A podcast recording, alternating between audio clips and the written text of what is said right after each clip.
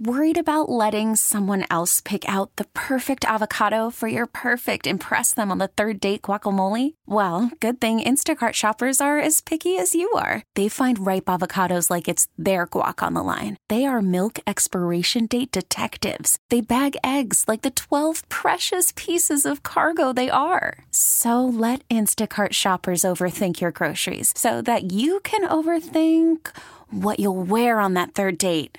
Download the Instacart app to get free delivery on your first three orders while supplies last. Minimum ten dollars per order. Additional terms apply.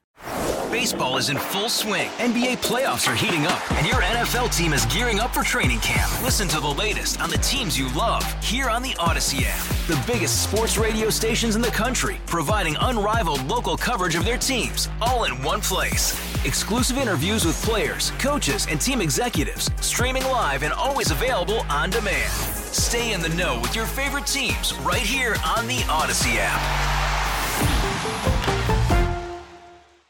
Joining us now is Margaret Brennan, the host of Face the Nation on C B S.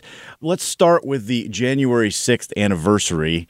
What is the mood there in Washington? Well, you know, there is so much uh, work that needs to be done here in Washington on Capitol Hill, but it is still um, very much a partisan divide when it comes to discussing the attack on Capitol Hill that happened on January twenty twenty-one, uh, on the sixth of that month. Um, we will speak on Sunday's program to Liz Cheney, who led um, the as the lead Republican investigator in that House probe into what happened.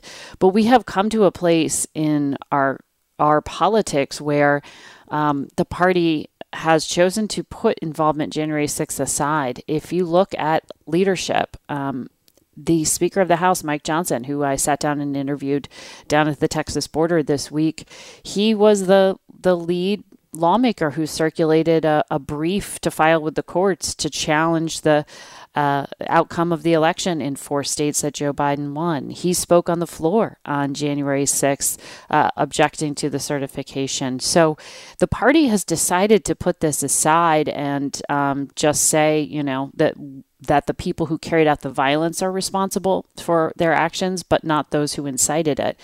And that's where we are. Well, on the business that uh, faces Congress, I mean, one of the top issues right now is the border versus national security funding for Ukraine and Israel, et cetera. Mm-hmm. Where are we on that right now? Well, technically, lawmakers are not back at work yet. They're still on break until uh, the the eighth and ninth of January. I did travel down to the border with Speaker, and I met with Speaker Johnson there. We know in the public polling that C B S has conducted, it is a number two issue for voters right after the economy, and that cuts across party lines.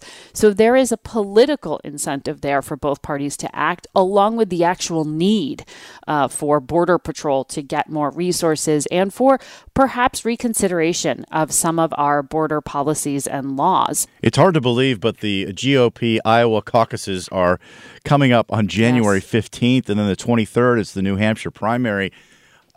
How much of a shift do we anticipate with these two events coming up in terms of the uh, candidacies? It's the first test uh, within the party of who they think is viable to represent them. Uh, and right now in our polling, it is Donald Trump that leads in both. But it is an open question, for example, in New Hampshire, where independents and Democrats could register day of and vote as well, um, whether Nikki Haley could really sh- prove to her party that she is a viable candidate as well. Ron DeSantis, who will be my guest on Sunday, mm-hmm. the Florida governor, um, really wants Iowa to be his place where he shows to his party that they should consider him. And these candidates know that it is an open question what will happen to Donald Trump in the next year because of all the legal issues he faces. And so there is this, does the G O P need another candidate? Do they need to continue to keep their options open and not just go with the current frontrunner, Donald Trump? And that's really kind of the test of, of what we're going to see happen in the next few weeks. Margaret Brennan, host of C B S's Face the Nation. Thank you. Thank you. Hey, Rob Bradford here. I have set out on a mission with my good friends at FanDuel to prove what I have known for some time: baseball isn't boring. Now I have a daily podcast to prove it, with some of the most notable people in the baseball world screaming baseball isn't boring from the mountaintops, or at least agreeing to come on our show. Players, managers, G Ms, and yes, even the commissioner of baseball, Rob Manfred. It has been a constant wave of baseball's most powerful voices. So join the revolution. Subscribe and soak in Baseball Isn't Boring. Listen on your Odyssey app or wherever you get your podcasts. You'll be glad you did.